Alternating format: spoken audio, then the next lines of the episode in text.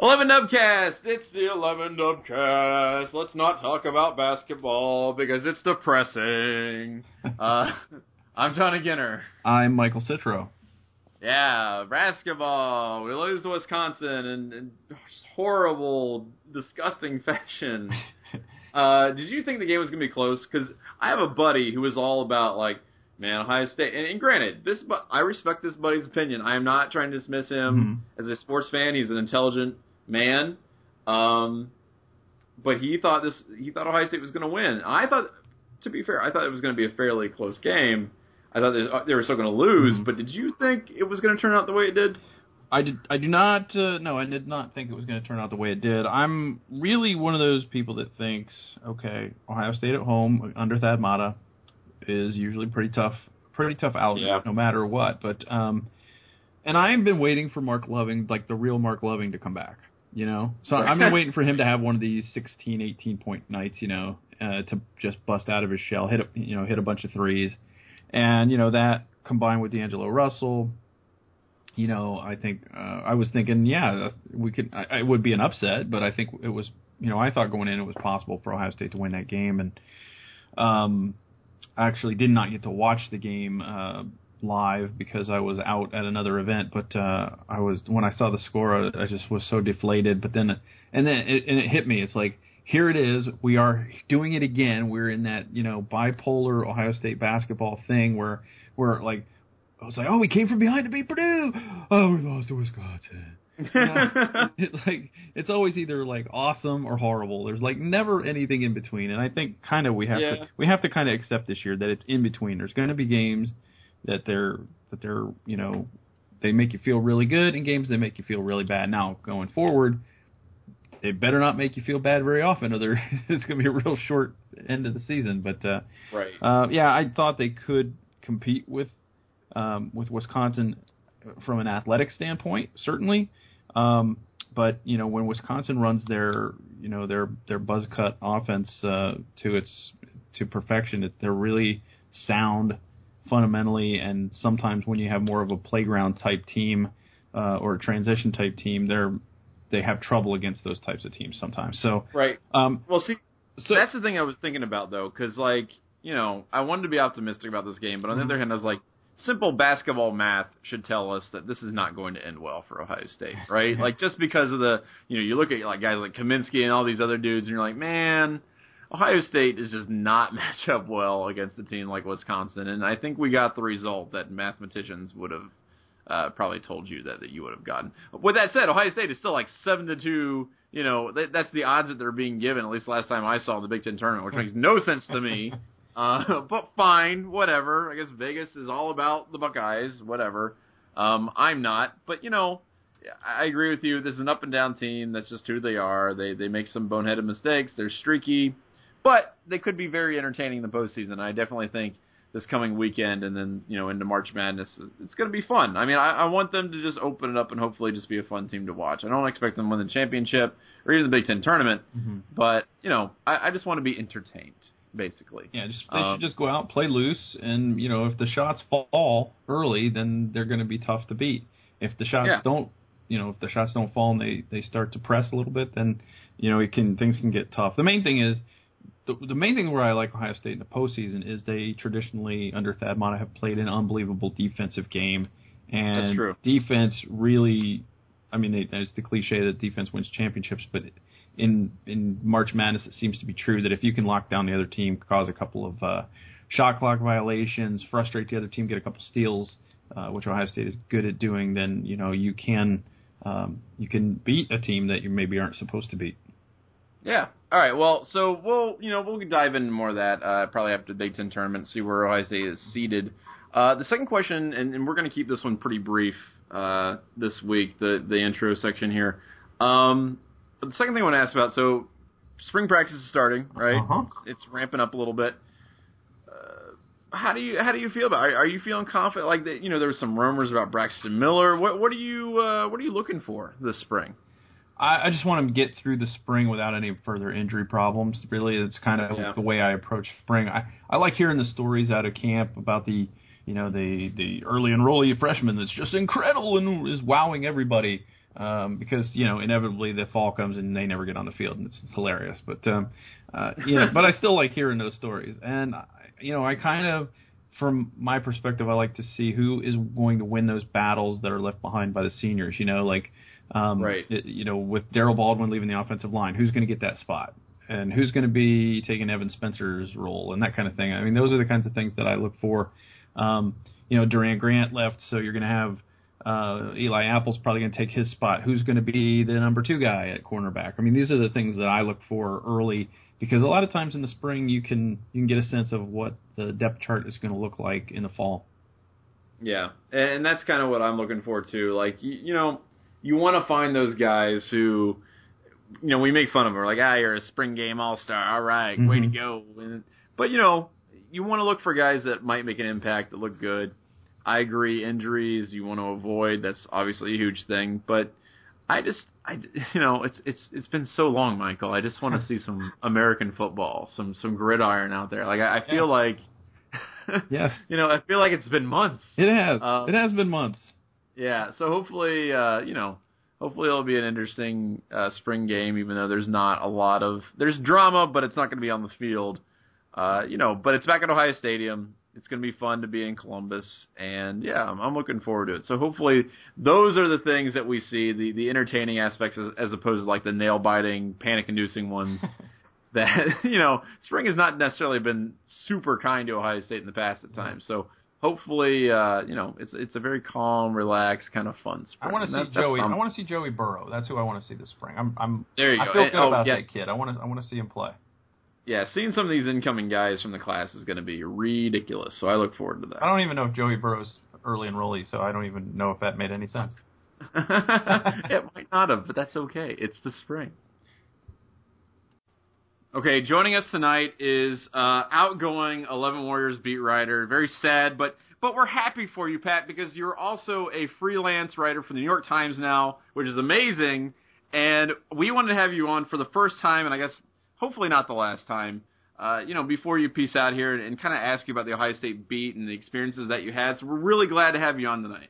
Yeah, I'm excited to be here. It's you know I'm going out with a bang. I haven't been on yet, so first hopefully won't be my last. I'll be in Columbus and plugged in. Literally so. dozens of people are are waiting with bated breath to see what you're going to say. So, um, yeah, including all of our moms. Uh, so yeah. anyway, um, I guess the first thing that I want to ask you about, I, this is kind of a, a weird Ohio State basketball season. I don't want to dwell too much on it, but what I yeah. do want to ask you, and, and to get like a last bit of basketball information, is what's kind of the attitude on the team right now? What's it like from your perspective watching these guys definitely go through this ridiculous up and down season? Yeah, I think it's interesting. I've been, you know, I think even from my time at the Lantern um, to covering the team last year, and then this year I was, you know, more of a football writer, but just being around them. Ohio State's always kind of been interesting to me because no matter what kind of happens in the regular season, this is kind of a team um, that has proven that it uh, it still sets its sights on and on returning to the Final Four, which I've always thought is kind of interesting. Um, especially, you know, I think you kind of have the same vibe from the team last year as this year, where they've had their ups and downs, yet they still remain confident that they can make this, um, you know, deep run in the postseason um, which is, you know, I think it, it speaks volumes about the confidence that this group has, especially among guys like Sam Thompson, Shannon Scott, who are kind of supposed to be the senior leaders of the team. Um, but it's also kind of interesting because if you watched the Wisconsin game and you and you heard this team say that they think they can make the Final Four, you'd laugh because they just they were outclassed and clobbered by the Badgers, and it was so clear that um, Wisconsin looks like cream in the crop in college basketball this season. Ohio State is, is missing a lot of pieces, and there's a lot of um, inherent. I think there's been a lot of inherent defects on Ohio State that just haven't gotten solved in the last couple of years. It's interesting. It's like you look at Shannon Scott, you look at Sam Thompson, um, and, and I'm just pointing those two out because they've been around the program for a while. But you know, these guys are talented, but for whatever reason, just you haven't seen them really put it together for a full season. Ohio State obviously has D'Angelo Russell who's been um, really consistent. You know, even his bad nights are 17 points, you know, five rebounds, five assists a game. Um, and you know, he might be able to kind of will them to some victories, but you have to wonder um, whether or not this team's. You know, I think that you know after the Wisconsin game, if I was Ohio State, I would be kind of rattled because you know Wisconsin really, really um, had their way with the Buckeyes on Sunday. I thought I, I honestly thought Ohio State would have a really good chance because I think they were 18 and one at home before that, and they always seem to kind right. of pull these wins out. Um, and you're just like, wow, you know, that's another Thad Matta, you know, kind of trademark March win. And then they kind of carry that momentum into the postseason, and they just did not. I mean, they got crushed. So I, you know, I think it's interesting compared to years past, um, where the team still has that confidence, but they're really facing um, a game that might have just wiped all of that away. And Patrick, um, in your in your time with Eleven Warriors, and um, you know, before you fade into obscurity at this um, uh, this paper, Oh, is. New New York New York Times. Is am I saying that right? I've never heard of it. Um, I think so. I, I am very low on the hierarchy for the record. Sam. I'm just a freelancer. I'm a, I'm a peon. I'm a complete peon, but yeah. Oh, so like me at Eleven Warriors, basically. Um, anyway, in your in your time at Eleven Warriors, you've gotten uh, the incredible opportunity to cover a national championship uh, season uh, for the football team, and I wanted to just ask you a little bit about the, you know, getting to go to New Orleans for the Sugar Bowl and getting to go to Dallas for the national championship game, and, and wanted to get your thoughts on like which of those trips, like, meant more to you or were like maybe more memorable. Yeah, I it's kind of it's tricky. Um, and I've had questions like that before. It's interesting because like as far as trips, I think the New Orleans one stands out a little bit more. Um, I think that's partially because it was longer, and it was, I think we had more time to kind of get entrenched to it. It was like you know every day you wake up and you would just I know I'd just be working from you know essentially honestly sun up to sundown, just covering the team, um, doing different interviews and stuff like that and you're just very much a part of this whole spectacle that's kind of going on for a week with the game, you know, kind of being everything building up to the game at the end of the week. Whereas the national championship in Dallas, I think um, it was, I think, well, you know, we got there on like a, you know, Berman and I got there delayed because of our flight troubles. Um, but then we were only there for three or, you know, three or four days, and it's such a blur, really. Um, I think there was something about covering a Sugar Bowl and, and being in the Superdome that was kind of cool. And the buzz around the Ohio State Alabama game was really, really, um, I thought pretty special. I think it was kind of cool watching all the Ohio State fans and the Alabama fans like borderline riot and fight each other on Bourbon Street. Um, it was it was kind of interesting to me, and just I think that build up is what was really cool to watch. And for whatever reason, I just I think as a sports writer, it's cool to watch. Um, and not to say that Oregon's fan base wasn't a solid group, but Ohio State's fan base and Alabama's fan base are probably two of the more rabid ones in the sport. And when you put them in a city like New Orleans, which is just basically just uh, this like town full of like sin and liquor, um, and it's just it's pretty crazy to watch what happens. But I mean, it was cool. You know, it's it's kind of it's interesting because you know New Orleans, it's you know you have Bourbon Street and you have all these you have all this the nightlife and everything. But when you're there to work, you really I know like I didn't really get to go out very much at all. Um, I think by New, even New Year's Eve, I called it a night at like midnight. I think I was back and sleeping in the hotel. Um, I, you know, I watched the ball drop on the East Coast, so we were an hour behind, and was like, well, I'm going to bed. Um, you know, it's just that's what I remember from it. But I think New Orleans was cooler than Dallas, and I think it was also because the hotel we were staying at was so close to everything in the downtown, whereas Dallas is a much more um, spread out city. But yeah, you get to really you get to go on a lot of cool trips, and like even just some of the games from the regular season. I mean, I really like that Penn State game. That was my favorite game to cover of the year. Uh, that was the craziest atmosphere I'd ever seen. Um, the, the stadium was literally, you know, I think, you know, saying stadium's electric is kind of cliche, but sometimes it's actually true. I mean, Penn State was unbelievable. That crowd was unreal. And the game itself, you know, it was kind of like, uh, it was such a defensive struggle on both sides, you know, for both teams. But um, I've just never, I think with just the, I don't know, something about the crowd that night was really, really something that I'll never forget. That's awesome. Uh, you know what? So I kind of have a two part question here then. Yeah. Um, I know that beat writers tend to have like their favorites when it comes to players and stuff, just because they they might give a good interview or they Right. give good quotes and stuff like that. First question that I have for you is, um, you know, who is kind of some of your favorite guys to interview? And I guess the second thing is, what is your maybe most memorable interview that you've done uh, doing this? Yeah, those are good questions. Let me think. So the first one, the favorite guys to interview um, this past season were probably Darron Lee, Joshua Perry, Um, Darron Lee, because Darron Lee, if you caught him in the right moment, he would just say whatever.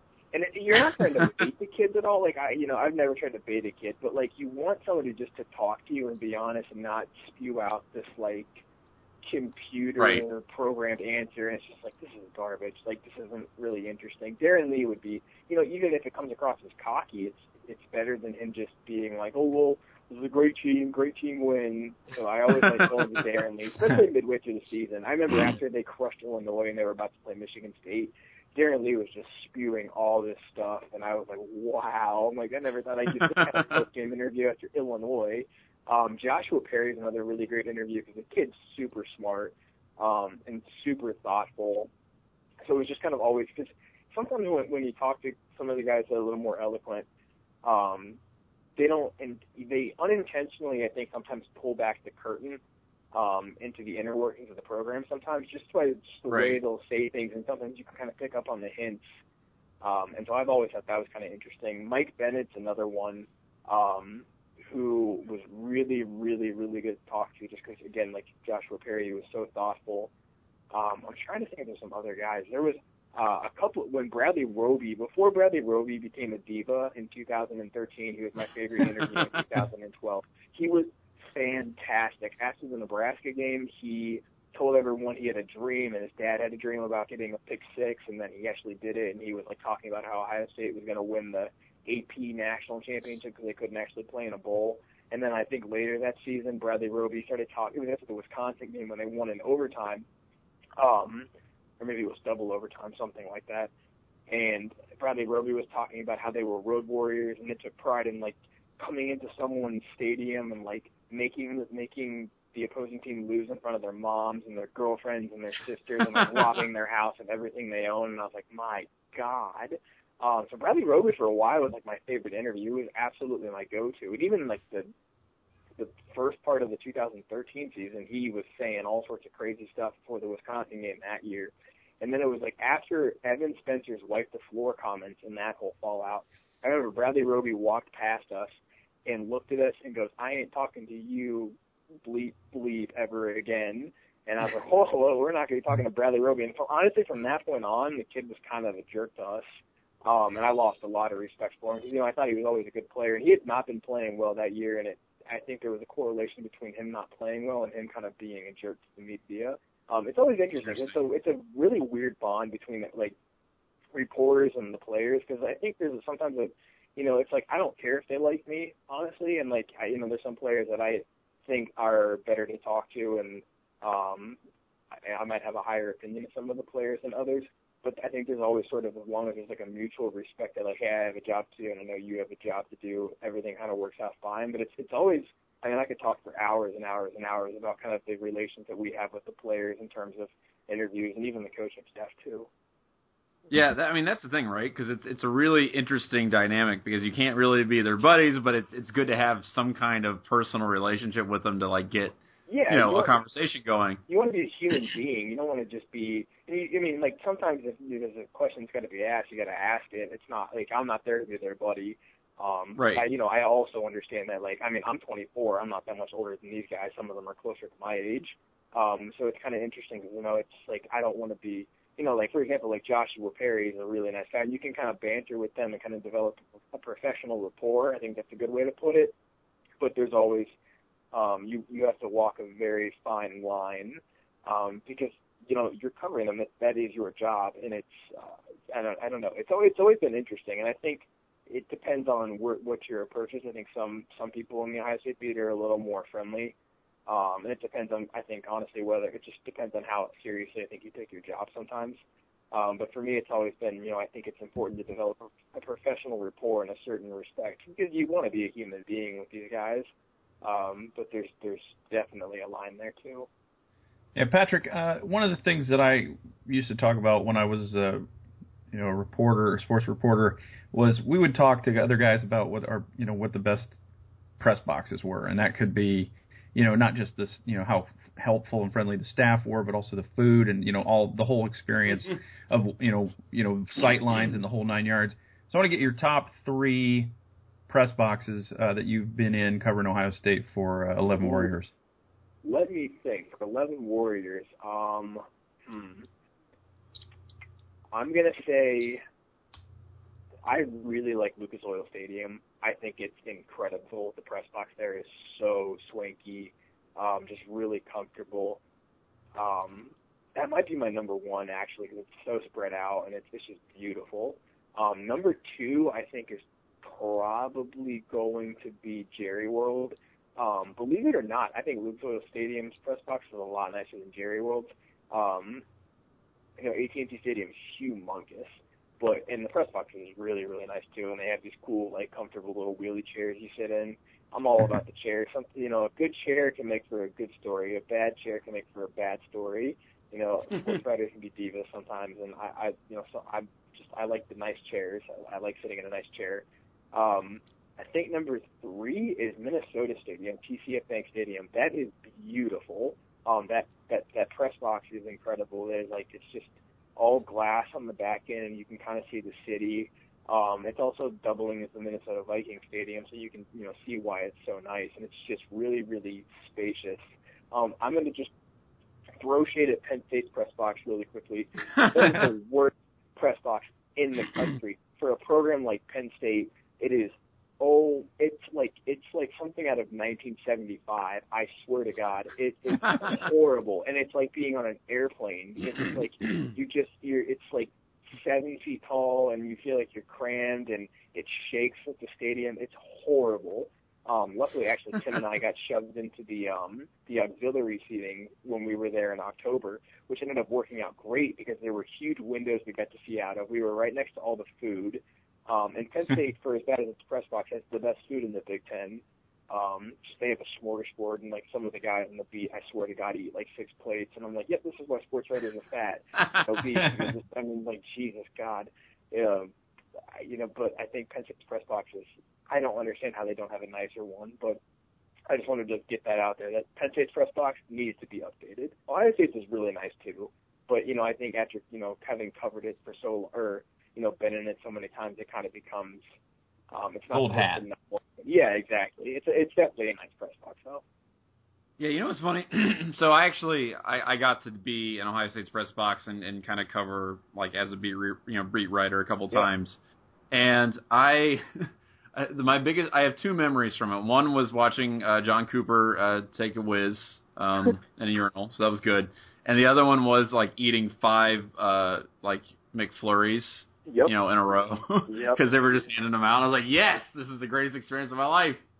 Um, okay, last question I have for you on this before we get into ask us anything because we definitely want you to participate in that. yeah. Is is there any like story Ohio State beat whatever related that you wanted to write about or talk about but you haven't really gotten a chance to yet?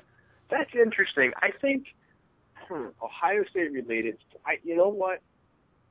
That's interesting. Um, I think honestly, Like something one- you've just been keeping in your back pocket that you want to talk about. You know what I've always kind of found fascinating, and and maybe this is. I think I probably rambled about this with the other guys at Eleven Warriors. But I, I honestly always kind of wanted to. Um, I mean, I really wanted to just write it. I mean, there's a lot of stories probably actually in my back pocket now that I think about it. Um, I think one that I that I really wanted to write for a long time, just out of curiosity, honestly, was was just something on, on Ohio State's drug testing policies and just and just how that kind of whole works. Because sometimes it's kind of confusing. I think you watched last season, you had a guy like Noah Spence, um, yeah, essentially get barred from Big Ten play because he failed multiple tests, and you had a couple of other players actually get dismissed. You had Jamal Marcus get dismissed. You had Rod Smith get dismissed. You had a handful of other players that may have or may have not um, gotten into some more internal trouble. And I, I just think that's interesting at a program. Um, you know, it's it's not obviously exclusive to Ohio State, but um, just for whatever reason, I think w- when you're seeing players get dismissed, I think that means that the program is taking a stand um, against that sort of stuff. I think so. I was just interested to kind of look into it and to see what that whole process was like, because I'm sure that's that's interesting. I remember, I think Urban Meyer a couple years ago, he was in an interview with Chris Fowler from ESPN, and uh, Fowler asked him what the biggest problem that he thought college sports was, and I think Urban Meyer said like drugs and pointed to some stuff. And like you can obviously make the debate whether or not certain drugs should be legal or not, but regardless, I think it was um, to me that was just kind of interesting because Urban can be kind of tight-lipped about that kind of stuff. So he like he sometimes isn't so open about that, but it was just like right away, and I was like, oh, that wow. He's like, and that was interesting to me because he had you know, um, there were reports that he had trouble, you know, players were not running rampant in Florida, but you know they were there was maybe a loose culture at times, and I feel like maybe Urban had started to crack down on that at Ohio State, and like if you know by talking about it, it it's such a kind of a broad and and very um, deep topic to kind of report on, and it would have taken me a long time. But I haven't completely given it up, so maybe someday I'll try and do something with it. But I just thought that was interesting. Just weird little things like, and not little things, but just weird stuff like that. Kind of the behind. I'm really, really into like the inner workings um, of a program and just what happens behind the scenes. Because like once you start covering the games and stuff, the games are just the games. Like they're gonna play the game. One team's gonna win usually Ohio State wins because they're usually the most talented team on the field, and it's just right. like, it's just it's just kind of a cycle. Like it's like even with Ohio State winning the national championship, but it's like you know they won the title, but now they're going to have to repeat, and they may you know what I mean. It's just every you know I think this the the actual game is just kind of part of the day in day out grind, and I think the cooler stuff to me is kind of what goes on behind the scenes. Well, so to follow up with that real quick, then what's your personal favorite moment that you got to like witness or, or do uh, on the Ohio State beat? Yeah, um, that's a good question. I'm trying to. Oof, that's tricky. Um, in terms of like a story, trying to, are you trying to think of things you can actually talk about, or like there's just so many of them, or kind of both. In terms of the story, or in terms of just relations with other beat people. Could be anything. Hmm. Hmm. hmm And you can't say 11 Dubcasts, even though that's clearly the correct answer. I, I would agree. I'm trying to. This is interesting. I think. Hmm. Give me a second. I feel like I'm on Jeopardy right now. There's like this music playing in the well, background. That's a, that's, it's a big question. It's a big question. I, I you know. I honestly, I think. So what, what I think. Actually, this is maybe kind of a general answer to this question, but I think what's really interesting is just kind of the relationship everyone on the beat kind of has with each other. I don't like for and probably people listening understand this, but like Ohio State has an, an uh, there are so many websites and newspapers and media outlets that cover Ohio State, just like locally. I would argue it might be the most like in terms of like outlets covering a team. It might, it might be the most popular college team in the country. Maybe maybe Alabama um, and maybe Notre Dame are kind of you know similar.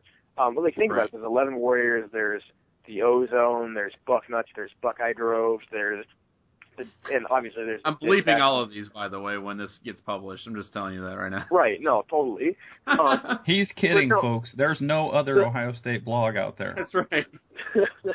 but you know, but I think it's interesting because we hear stories about, and we you know we see other beats, and like the guys on the other beats like aren't really friends with each other. Whereas like a lot of the people on the Ohio State beat, there's kind of a bond. They're they're you know they're almost like colleagues in a way that we might not work together, but like these are the people you see um so often, especially on the road trips and stuff, and like you're all kind of going through the same sort of grind throughout the season. So there's an interesting kind of dynamic that really um kind of gets established with the beat, and it's weird because you have a lot of these I don't want to call them old timers, but you have a lot of the vets in the beat who tend to be a little bit older, and then you kind of have this like weird gap um, where there's not a lot of people in between like 38 and like maybe 29. I know there's a couple, right. but then you have like a lot of guys who are like kind of my age who are like anywhere from like um 23 to 28, and then there's this gap, and then you have a lot of the older guys who are veterans. So I just think it kind of makes for an interesting dynamic um, one of my favorite people just to watch and just do things is Tim May, because Tim May is just like a legend around Columbus. And I remember one day Tim was just like on like rapid fire questions with Curtis Grant. And he was like, Curtis, you ever been skeet shooting or something like that? And Curtis Grant just looked at him like, what? And just like Tim, sometimes Tim's little things he'll say, I just I like it just sometimes I've like been on the verge of just like laughing out loud in the middle of an interview, and I'll just like put my hand over my mouth because it'd just be horribly unprofessional just to burst out laughing on camera. Um, but it's just like little things like that I think stand out, and just I think the dynamic of the entire Ohio State beat and how um, it's very clicky sometimes, and there's a lot of it's almost like Mean Girls occasionally. I don't know. it, it's a weird. It's it's really cool. I mean, like I feel like I mean, I've only been doing it professionally for two years, and I did it for like a year and a half, almost two years at the Lantern. Um, but you just you get to learn a lot about just how people in the media kind of interact with each other. I don't know. It's really weird, and I know that's kind of like inside baseball kind of talk, but I mean, it's uh, it's it's very. I mean, I don't know. It could be a reality TV show, honestly. Sometimes. that might be the next thing that we work on, actually. Probably. Um, well, I appreciate you answering all those questions, and I will appreciate you answering these next set of questions. We we have ask us anything that we're going to do here real quick. Yeah. Um, Michael, do you mind telling people how people can ask us anything? You can ask us anything on Twitter, folks. We have a Twitter account and everything. Um, it's called Eleven Dubcast. It's at Eleven Dubcast. That's our Twitter. That's the best place to get us, really. But you can also get us at uh, via the old email, which is like now seems outdated now that we got Twitter. But uh, it's dubcast at 11warriors.com. Yeah, there you go. Okay, so we've got we've got several questions this week. Um, tell you what, Michael, do you wanna you wanna read them off? Do you have them up? Uh, yeah. The first one's for you, I believe. The first one actually it may may be for me. Let me uh, take a look here. We're going email first. Yeah. Okay. So I have a question from Mark Roberts, and it is for me actually. Yeah. Says Michael, when Johnny has an immediate and lengthy, well thought out answer to a question like which breakfast cereal is Urban Meyer, or something comparing Pokemon to Ohio State football, or any other completely obscure and unexpected question he's so good at, do you ever feel like you're in an episode of The Twilight Zone, or that maybe Allen Funt is uh, about to bust out of somewhere and shout, "You're on candid camera"? Uh, no, no, I don't feel like I'm in the Twilight Zone, or like Allen Funt is about to to, to shout, uh, "You're on candid camera," because Johnny legitimately, this is just who he is. He thinks about stuff like in those in the wee hours, the wee small hours before he drops off to sleep. He thinks, you know, if Urban Meyer was a breakfast cereal, what which one would he be? And he puts a lot of thought into it. So he has these prepared answers, whereas they kind of catch me off guard, and I just kind of go, I don't know, Lucky Charms, you know. And and that's just how it goes. I mean, you got to just that's how my brain works. you you got to know Johnny, and you know I've, we've been doing this a while, so I know how Johnny's brain works, and it's pretty frightening. I gotta tell you something, Michael. I have a very well thought out um, reason why uh, the remix to Ignition should be our national anthem, um, and I really hope somebody asks me a question about that because um, I think it's really important. We need to decide our, our national anthem. now they better. will. Yeah. Okay. So we have a second question Yes. here. So if the basketball team won the NCAA championship, what would have to happen? Injuries, obstacles surmounted, teams defeated, etc., to make its run even close to the amazing run our football team just went on. Pat, what do you think? What would have to happen if Ohio State could make a run to the national championship? Yeah, to make it just as amazing as what the football team did. Um, D'Angelo Russell would have to probably turn into Michael Jordan. I think. I mean, he's pretty good. I mean, the kid's pretty good. I would say, D'An- I mean, Kentucky would have to implode because I think they're just. Even if Ohio State made some momentum, I mean, Kentucky's such a great, great, deep, loaded basketball team. Who knows? Maybe Thad Matta will have one of those like Northwestern Evan Ravenel out- outbursts, and the team will just be completely just turned around at that point. point, and because you never know, D'Angelo Russell could just go off for 29 points every single game, and they slip by some teams. Marc Loving gets hot. Um, you never know. I think with D'Angelo Russell, I mean the way the team, and I said this earlier, the way the team that played they played against Wisconsin, I would be really really shocked if they they put a run together quite like the football team, especially because the football team. I mean that was something I don't think a lot of people expected, but I would say it's highly unlikely Ohio State basketball wins the national championship this year. Well, okay, I think I think this is this is the I think the gist of Mark's question is what would have to happen for it to be that amazing, like what like what happened with the football team and Cardale Well, Jones stepping oh. up and everything. And I'm thinking, here's what would have to happen. Okay, so let's say D'Angelo Russell gets hurt, and then all of a sudden, um, Shannon Scott just can't miss a shot. He just cannot miss. He's just like launching launching threes, and everything's going in. Jake Lorbach somehow becomes a starter. And I was about to say that. He just has has to Adrian rain threes at the end of the game. Yeah, and and you know, uh, Keita B- Bates Diop comes in and he's scoring you know twenty points a game and grab he's like averaging a double double. I think that's what it, that's what it would take for it to be just as amazing as the football teams run. I really just want to see like D'Angelo just become basketball Jesus, you know, like you know Steph Curry at Davidson or whatever, and just start barraging everybody. Like that to me would be pretty amazing to watch. I, I think I'd like that to see somebody ascend, essentially ascend into basketball heaven. You know what I mean? And then like just I don't I don't want to say die for it. I don't want him to die, but you know metaphorically die on the court, metaphorically, uh, for our sins of like having to watch, you know, games like Wisconsin. Um, okay, uh, number three. Uh, Michael, how about you start this one off? Is there any kind of 12 step program for those of us who just can't stop watching the Sugar Bowl and the national championship game? Yes, uh, Mark. It's the, there is a 12 step program. It's the same exact 12 step program for sex addiction. So just go to a sex addict uh, meeting and just do the same steps. Okay. That's gross. Uh, Pat, what do you think? Is there is there any kind of way we can wean ourselves off of this thing? I don't think so, honestly. That's been my that's been my impression. I mean, my God, Ohio State fans are are they love the Sugar Bowl. I, I don't blame them. It was a good game. I don't know. I that's a really good idea. It's a 12 step program. Oh my You know God. what? I so I didn't even I think was about school- that. yeah, you didn't think it might become a problem at some point in your life, or like twelve years down the line, just got to have it in the background to like maintain any kind of semblance of you know just like sanity. Gotta or, have my like, I just fix. gotta- I gotta have my fix. No, I seriously, I was at school grading the other day, and I was just walking around my classroom, straightening stuff up and doing some grading. I just turned it on in the background. I didn't even know. I didn't, you know, I wasn't even listening to the game. Just the the the fact that I knew that Ohio State would win calmed me down and made me relax enough to complete my work. I was like, oh, okay, this is this is my happy place, and this is like when I die at my funeral. There's a couple things that I'm just gonna have on a loop on like television screens around my coffin, and I think those two games are definitely going to be on that list. hey, Um, if it works, it works. yeah, well, also on that list is um, have you guys ever heard of the Rainbow Conspiracy Theory? No. You've talked about this okay, before on the show. yeah, you should look that video, Pat. You should look that up, uh, video up on the internet as soon as we're done talking because that is my that's also on there.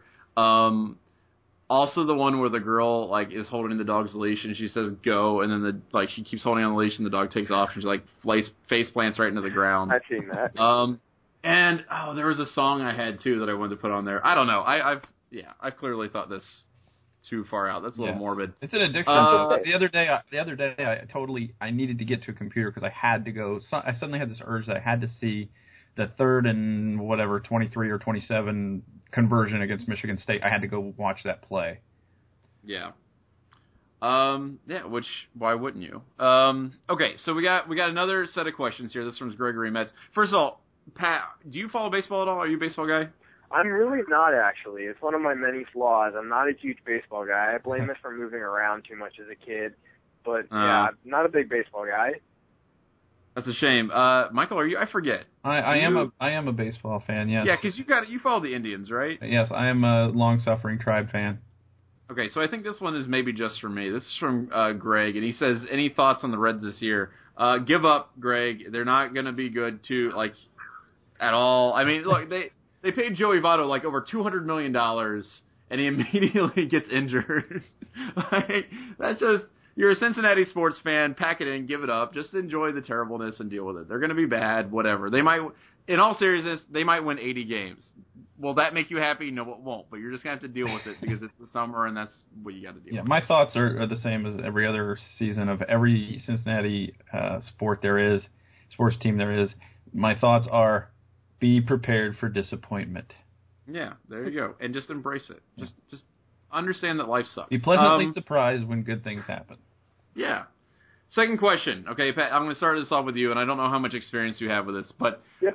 Greg says, I eventually want to travel internationally. Any suggestions on his first stop outside the U.S.? Do you have any suggestions for him? Ooh, that's interesting. So I've actually never been outside the country, so I guess this is kind of or you know, I don't really have a, a great level of ethos to talk about it. But I've heard Dublin, Ireland, is an incredible city. I would Ooh. go there. I would go to Dublin. I mean, for whatever reason, I've been like yearning to get out there, or um, Madrid. I don't know. I would love to go either Madrid, Dublin, or Berlin. I took like six or seven years of German through like high school and college, and Nice. I was too poor to ever go in high school, so I would definitely go out to Berlin or something like that. Especially when you're in Europe, I mean, you're kind of close to. I mean, it's not like a stone throw, but like you can kind of take the train and kind of navigate your way around. So I would, I mean, I would start in like Dublin and just kind of like gallivant across the continent. Gallivant. That's an excellent suggestion, actually. I think that's that's a really good idea. Michael, have you been out of the country? I have not had a long, uh, you know, uh, long range travel, you know, outside the country. I've been outside the country a few times, but I haven't been overseas. I'm gonna give uh, I'm gonna give you an underrated city that you probably wouldn't get from a lot of people. I'm gonna say Okay. a good place to visit, a really great town is Ottawa. Ooh, go to- interesting. Go to Why? Canada, go to Ottawa. It's a great town, lots of great restaurants and bars, and across the river they got uh, Hull, Quebec. You can uh, go to the casino there. So uh, it's it's a good time. I, I had a great time in Ottawa.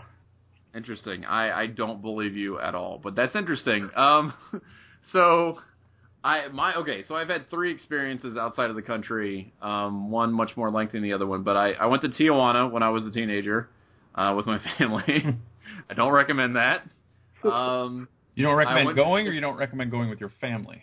Because that's, Uh, that's two different vacations right there. I gotta tell you something. At this point, Yeah. either one. Um, I accidentally broke a piece on a chess set in Tijuana and had to end up paying like fifty bucks for the entire chess set. So there, we also went to we went to the Hard Rock Cafe Tijuana. and Again, not a recommended place to go.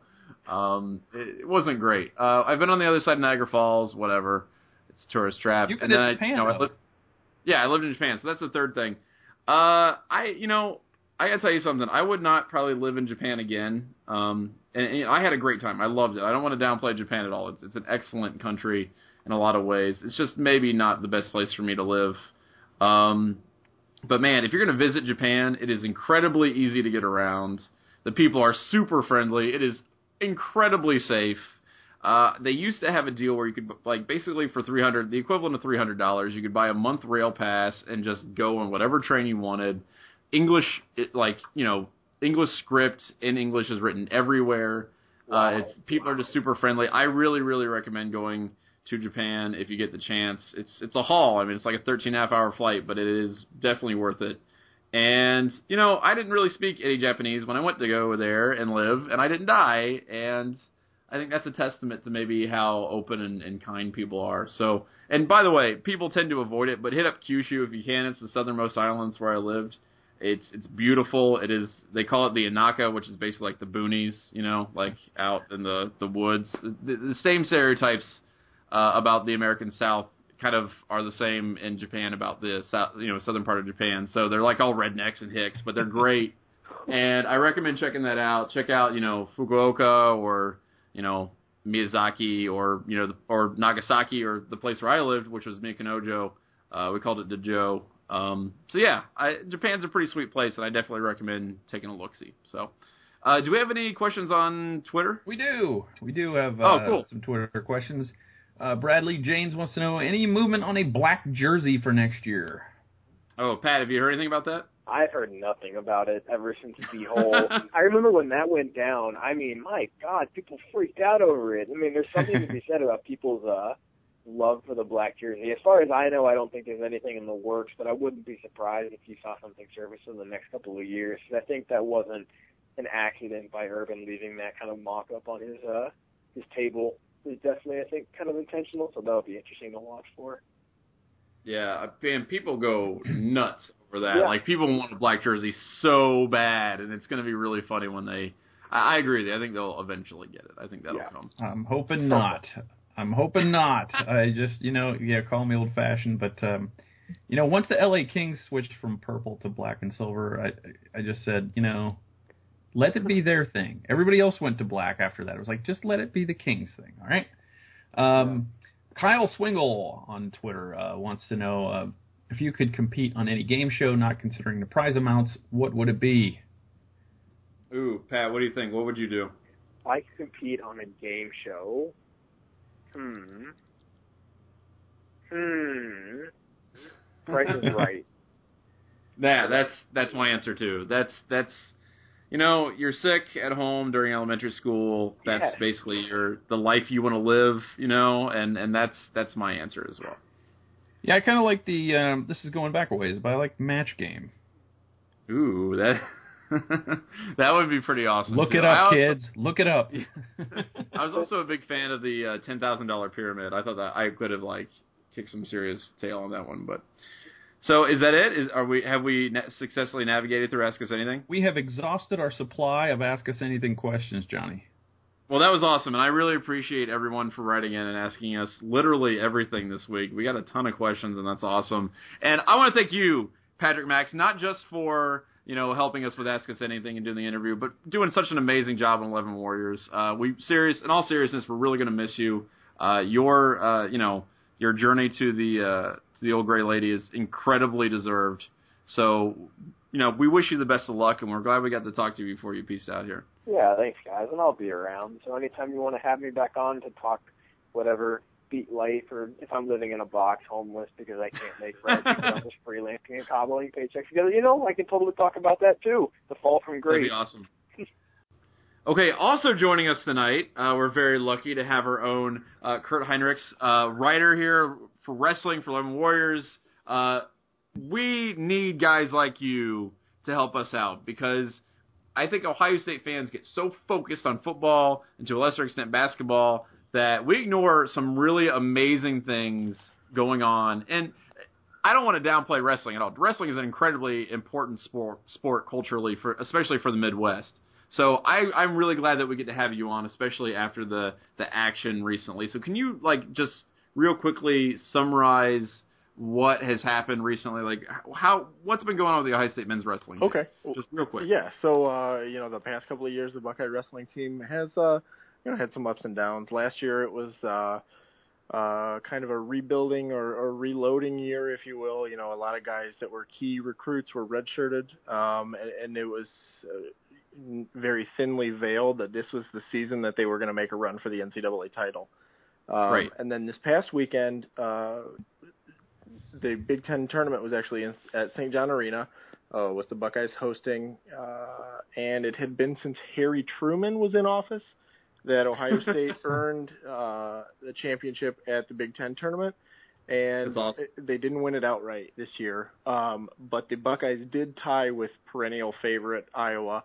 Uh, it actually came down to the last match in the heavyweight division, and if Ohio, if Iowa's uh, heavyweight would have won the title, Iowa would would have won outright. But uh, Northwestern's heavyweight uh, got an unbelievable uh, amount of support from the Ohio State fans. Uh, it, it was it was as loud as as it was all day, and uh, you know for a kid from Northwestern, so that was pretty cool to see. But uh, you know the Buckeyes ended up tying with with Iowa, so Big Ten co-champs. Um, but probably the storyline of the year has got to be Logan Stieber at 141 pounds for Ohio State. He is in line. He's he's undefeated on the season. Uh, he has three losses in his career. Uh, he is a redshirt senior from Monroeville, Ohio, and he is looking to become just the fourth wrestler in NCAA history to win four NCAA titles.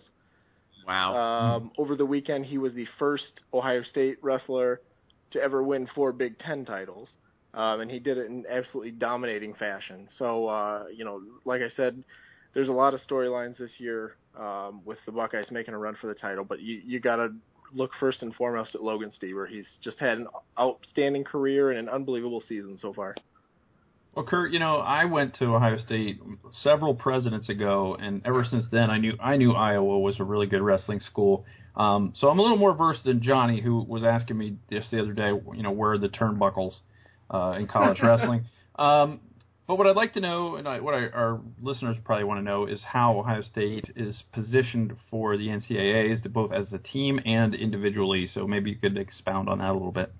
Sure. Um, you know, Ohio State had uh, two Big Ten champs, um, and it, you know, I, I like to compare things uh, to football because that seems to appeal to the masses. And I would say maybe not so much this year. So we'll ignore the 2014 season, but I would say prior to that, I would have compared Big Ten wrestling to like SEC football, where it was you know, even our our teams that finish in the middle of the pack are probably better than your best team in your in your conference.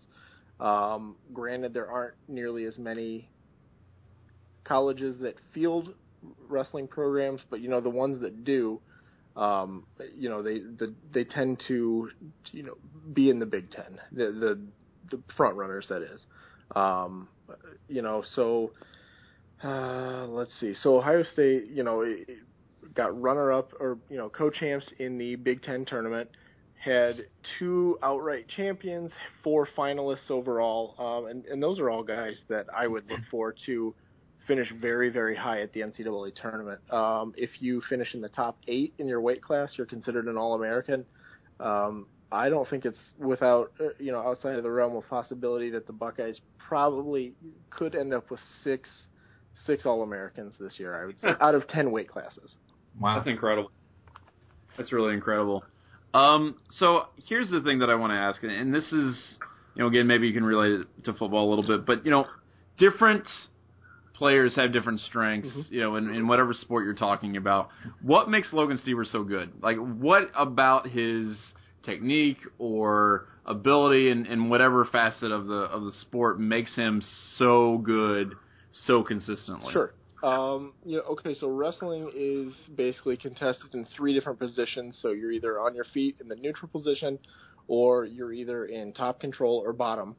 And uh, when Logan Stieber is on top, um, he he's unlike anybody I've ever seen. He simply dominates people. Um, just, and and I don't think that uh, I, I think a lot of times dominate is a word that is overused. Uh, but in this case, it is very, very appropriate. Um, in his Big Ten championship match, uh, he beat the kid from Iowa. He had a takedown within the first 10 seconds, and at the end of the first uh, first period, which was three minutes long, he was ahead 14 to one. So he he took the kid down, let the kid up, took him down again, and then every time you turn the guy within a 45 degree angle of being flat on his back, uh, for a two count, you get two points, or for a five count, you get three points. Um, and so Logan ended up turning the kid and, and was up 14 to one at the end of the first period. Uh, seven That's incredible. seven seconds into the second period, he took him down for another two points. And uh, in in college wrestling, if you are ahead by a margin of 15 points or more, they automatically stop the match. Um, it, Wow. It's it's basically the mercy rule of wrestling, and he, you know he just you know demoralized the kid from Iowa, Josh Dziewa, and and you know he he's a tough wrestler himself, but this is the second time this season that Logan has has beaten him by tech fall, and uh, it's it starts with uh, you know his top control. Once he's on top, he's got a couple of different combinations, but once he puts those in, it's kind of like well you know you, you do your best to stop it, but there's not a whole lot you can do.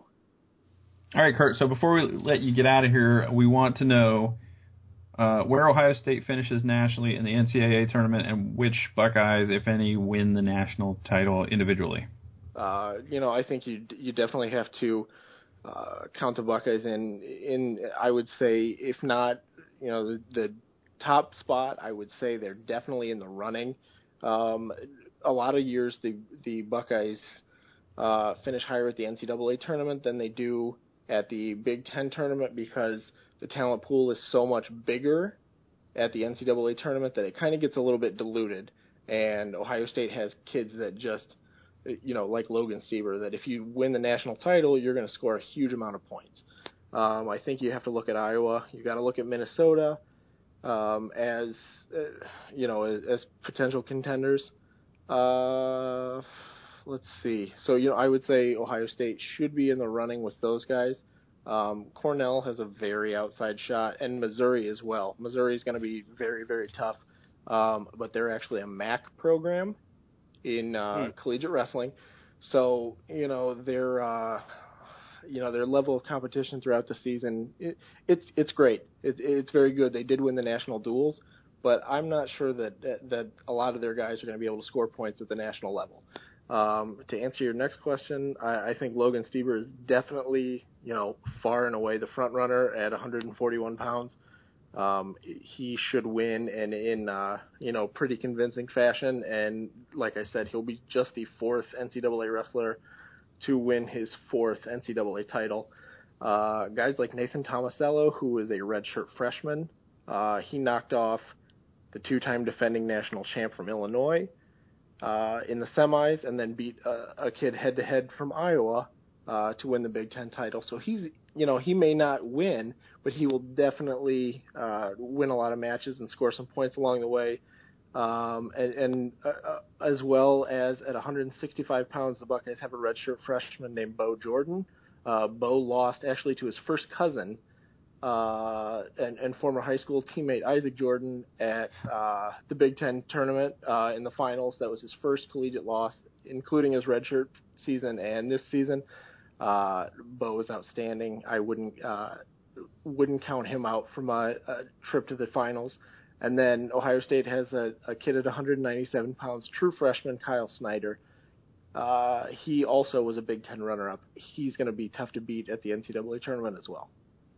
Awesome. Well, thank you very much for uh, for helping us understand this. And people, man, if you're listening to this, please start following it uh, if you aren't already, because I think that's it's a really awesome sport. Uh, it takes a ton of dedication, and we're really glad that we can have a guy like you, Curt, to to help us like understand it and learn a bit more about it. So thanks, man. My pleasure. And you know, this is actually the perfect time of year if you are going to, you know, for the casual fan, because ESPN uh, does broadcast a great deal of the NCAA tournament, which is not this coming weekend, but the following weekend and uh, they do a great job of explaining it and breaking things down in layman's terms, so that way the casual fan can understand it. So if you have any interest at all, it's uh, next weekend, and, and it'll be on ESPNU, and then the finals are always on Saturday night on ESPN. Awesome. Well, thank you so much again, and uh, we appreciate you coming on tonight. Awesome. Thanks, guys. Thanks, Curt thanks again to both Curt and Pat for coming on with us tonight. It's it's a little synergy tonight, you know, and maybe maybe I'll get a little business for that. That's fine. I wanted to say goodbye to Pat, and I'm really glad we got to have Curt on and talk about wrestling. Thanks to both of those guys. I thought that was great. And Michael, I have a final question for you.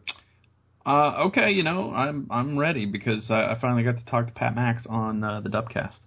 Yeah, I know. It's it's it's sad it took us this long to do it, but here it is. Okay, so um, we have been talking about beat writing and the experience of doing that, and you have some experience yourself, kind of doing something uh, along those lines. I mean, you, you, you that was your job yes. for a while. Maybe not Ohio State football, but uh, you definitely did that kind of work. And my question to you is, Michael, let's say you're on the Ohio State football beat. What is one question you have been dying to ask Urban Meyer? One question that I've been dying that you would ask, ask if you were in that position. Oh man, that's a great question. Um, any question that makes you go, "Oh crap, I have no answer for that," is a great question. so, so that's what happened. I win. Um, you do, you win. Uh, this round goes to you, Johnny. But I, I think you know I I have to uh, give that some thought. But if I if if I had to just riff something off the top of my head, which I do, thanks, Johnny.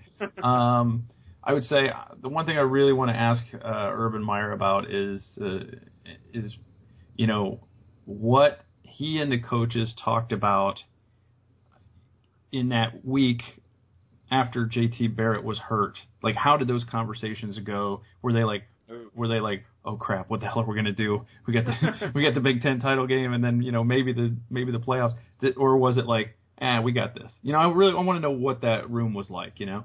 Wow, that is that is actually a very excellent answer to that. That that's really really good. I was you know I was hoping for something that may be silly, but you gave me an even better answer than that.